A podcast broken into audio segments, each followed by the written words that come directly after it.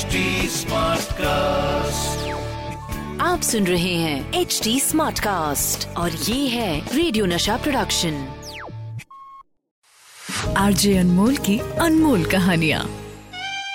तो चलिए शुरू करते हैं अनमोल की अनमोल कहानी। अब कहानी में हम भारत में नहीं है भारत के बाहर नेपाल नेपाल में कठमंडू। ठंडा मौसम है चारों तरफ़ खूबसूरती खूबसूरती है और इस मौसम को और भी खुशगुमार बनाता हुआ है नेपाल नरेश की शादी का जश्न। देखिए रॉयल वेडिंग है साहब। पूरे कठमंडू को दुल्हन की तरह सजाया गया है। पशुपतिनाथ मंदिर में एक बहुत खासम खास पूजा की जा रही है। जश्न अपने शबाब पे है। हर कोई नाच गा रहा है। पूरा नेपाल इस जश्न में शामिल है। सिर्फ़ नेपाल से ही नहीं देश विदेश की नामी हस्तियाँ इस शादी में शामिल हुई हैं। और इन्हीं मेहमानों में से एक हैं हमारे सुपरस्टार देवानंद। वहीं काठमांडू में देव साहब का सामना होता है हिप्पियों के ग्रुप से। नशा कर रहे हैं। कश पे कश लगा रहे हैं। मस्ती में, नशे में चूर हैं। अपनी एक अलग दुनिया में घूम हैं। तभी देव साहब की नज़र उस ग्रुप में शामिल एक लड़की पे जाके ठहर जाती है। नशे में डूबी हुई, अपनी धुन में झूमी जा रही है। देव साहब लगातार उसे देखते जा रहे हैं और उसे इतना भी होश नहीं है कि उसके चारों ओर हो क्या रहा है। हमारे डेविनिया देव को यह एहसास होता है कि कैसे नशे में इन लोगों की इनोसेंस कहीं ना कहीं खत्म होती जा रही है। हिप्पियों का वो ग्रुप ग्रुप में वो लड़की जो कि भारतीय मूल की लड़की है, यही सब देखकर उनके जहन में एक सब्जेक्ट आता है। फ़िल्म बनाने का डिसीज़न लेते हैं। अब जब फ़िल्म बनाने का आइडिया नेपाल में आया है तो स्टोरी का बेस भी नेपाल होना चाहिए। नेपाल में ही शूटिंग होनी चाहिए, पर भाई दूसरे देश में जाके फ़िल्म बनाने में बड़ी मुश्किलें आती हैं। लेकिन सरकार अगर साथ दे दे तो सब कुछ आसान है। और नेपाल की सरकार, यानी कि नेपाल नरेश देव साहब के अच्छे दोस्त हैं तो देवानंद उनके पास पहुँचते हैं और कहते हैं मैंने कल यहाँ कुछ कम उम्र के लड़के लड़कियों को नशे की हालत में झूमते हुए देखा। मुझे उनकी हालत देखकर बेहद अफसोस हुआ। मुझे लगता है मुझे इस सब्जेक्ट पर फ़िल्म बनानी चाहिए और ये फ़िल्म मैं यहाँ रहकर बनाना चाहता हूँ। बेशक बनाइए। आपको जो मदद चाहिए हम करेगा। अब भाई देव साहब को अपनी कहानी पूरी करनी है और उसके लिए ये कठमंडू जैसी भीड़ भाड़ वाली जगह is not the right place so उन्हें नेपाल की एक बड़ी खूबसूरत और पीसफुल जगह जाकर रहने का ऑप्शन सजेस्ट किया जाता है। जगह का नाम है पोखरा। काठमांडू से कुछ दूर नेपाल का एक बड़ा ही खूबसूरत हिस्सा। सीनिक ब्यूटी है लेक साइड व्यू है। अपनी कहानी का पहला ड्राफ्ट पूरा करते हैं और वापस काठमांडू के लिए निकल पड़ते हैं। वहाँ पहुँचते उन्हें पता लगता है कि अपना रफ ड्राफ्ट तो वो एक्चुअली भूल आए हैं। बहुत देर हो चुकी थी, चौपट जा चुका था, मगर फ़िल्म मेकर देव साहब के दिमाग में फ़िल्म की कहानी छप चुकी है। फ़िल्म की कहानी तैयार है। आर डी बर्मन, यानी कि पंचम को as a music director sign किया जा चुका है। अब बारी है उस लड़की को कास्ट करने की, जिसके इर्द गिर्द ये पूरी की पूरी कहानी घूमती है, यानी कि जो देवानंद की बहन बनेगी। देव साहब पहले पहुँचते हैं मोमसी के पास, यानी कि मुमताज़। मुमताज़? फ़िल्म करने के लिए राज़ी तो है, लेकिन वो देवानंद की बहन द मोस्ट रोमांटिक हीरो की बहन नहीं बनना चाहती। उन्हें तो वो रोल चाहिए जिसमें कि वो देवानंद को रोमांस कर सके, यार। अब ऐसे ही कुछ जाहिदा के साथ भी होता है, वो भी देव साहब की बहन का रोल करने के लिए तैयार नहीं अरे यार, सोचो आप, इतने बड़े रोमांटिक हीरो की बहन बनने का मतलब है कि आप पे स्टैंप लग गई बहन की, खत्म बात। छह महीने बीत जाते हैं, और फिर वो वक्त आता है, जब देव साहब को इस रोल के लिए वो परफेक्ट फेस मिल जाता है। साल 1970 मिस एशिया पैसिफिक कॉन्टेस्ट एक से बढ़कर एक ब्यूटी स्टेज पे है। फाइनल राउंड हो चुका है और बारी थी मिस एशिया पैसिफिक के नाम की अनाउंसमेंट की। Ladies and gentlemen, and the winner of Miss Asia Pacific 1970 is Zinat Aman from India. तालियों की गड़गड़ाहट के बीच में मिस एशिया पैसिफिक का ताज पहनाया जाता है। द खूबसूरत मॉडल जीनत अमान को।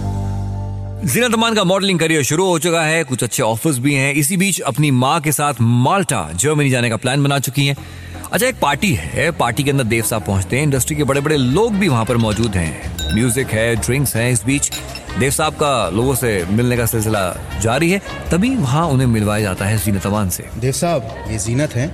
मिस एशिया पैसिफिक इन्होंने ही जीता है। आप लोग बात कीजिए मैं अभी आया। आपसे मिलकर खुशी हुई। थैंक्स मुझे भी। जीनत अमान ने अपने बैग से एक पाइप निकाला।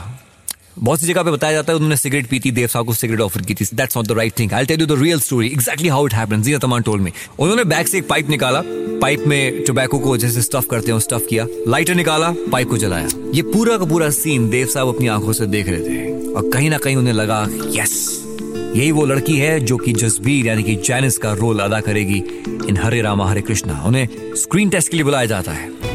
अगले दिन नवकेतन के ऑफ़िस पहुँचती हैं जीनत अमान। आँखों पे सनग्लासेस वही उनका अंदाज देव साहब के ऑफ़िस में जाती हैं और अपने डिसीज़न पे देव साहब को बड़ा फक्र होता है वो देख के। स्क्रीन टेस्ट होता है, बड़े कॉन्फिडेंस के साथ होता है। कोई डायलॉग्स नहीं है स्क्रीन टेस्ट में सिर्फ़ लुक्स देखे जा रहे हैं और कुछ नहीं। काठमांडू में फ़िल्म की शूटिंग शुरू होती है। Hare Rama, Hare Krishna ninth of December 1971 ये फ़िल्म पहुँचती है थिएटर्स में। पंचमदा का म्यूज़िक ओ हो कमाल कर चुका है मेरे दोस्त। आशा जी को Filmfare best female playback singer से नवाजा जाता है और सीनियर तमान Filmfare best supporting actress अपने नाम कर लेती हैं। हरे रामा, हरे कृष्णा इस फ़िल्म के साथ जीना तमान स्टार बन जाती है। एक के बाद एक फ़िल्मों में ये जोड़ी रिपीट की जा रही थी। एक साथ काम करते करते करते देव साहब को शायद कहीं एहसास भी नहीं हुआ that he has fallen in love उन्हें प्यार हो गया है जीना तमान से। असल ज़िंदगी में प्यार हो गया है। देव साहब को लगा कुछ वक्त के बाद कि उन्होंने इस बात का इजहार करना चाहिए। उन्हें यह भी एहसास हुआ कि ये इजहार मोहब्बत किसी खास जगह पे होना चाहिए। ऐसी जगह जो रोमांस के लिए बनी हो, और वो थी होटल ताज। वही जगह जहाँ पे पहले भी कई दफ़ा दोनों एक साथ डिनर कर चुके थे, कुछ यादगार पल वहाँ पे गुजार चुके थे। उन्हीं लम्हों को फिर से जीने की ख्वाहिश दिल में लिए देव साहब जीनत अमान को फ़ोन घुमाते हैं। बस फिर क्या था? उसी जगह दोनों का मिलना तय हो चुका था। देव साहब अपनी जेब में अंगूठी लिए पार्टी में पहुँचते हैं। इजहार मोहब्बत का प्लान बनाकर देव साहब अपने पॉकेट में रिंग डालते हैं, गाड़ी में बैठते हैं और गाड़ी सीधा पहुँचती है जीनत अमान को पिकअप करने के लिए। ड्राइव के दौरान ये बात होती है कि जिस पार्टी में जाना है, वहाँ पे बस एक हाजिरी लगाएँगे और फिर आगे बढ़ जाएँगे अपनी डिनर डेट के लिए। ये किस पार्टी में जा रहे हैं? राज कपूर की पार्टी है।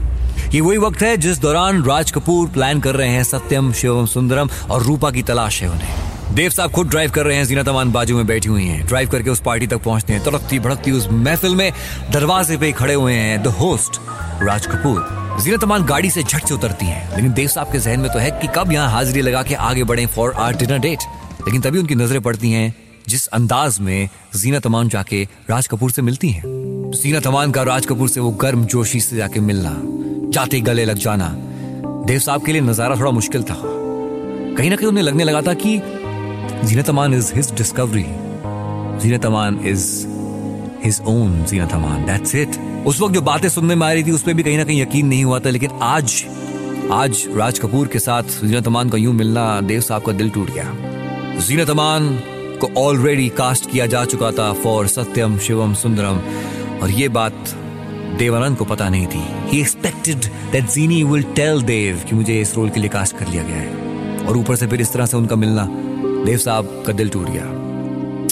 He drop that plan he drop the dinner date वहीं के वहीं वो डिनर डेट को कैंसिल कर दिया और अपने जहन में जो ख्याल थे वो भुला दिया। ज़िंदगी की फिलॉसफी तो हमेशा से देव साहब की क्लियर रही है कि बर्बादियों का सोग मनाना फिजूल था, बर्बादियों का जश्न मनाता चला गया। मैं ज़िंदगी का साथ निभाता चला गया, हर फ़िक्र को धुएँ में उड़ाता चला गया।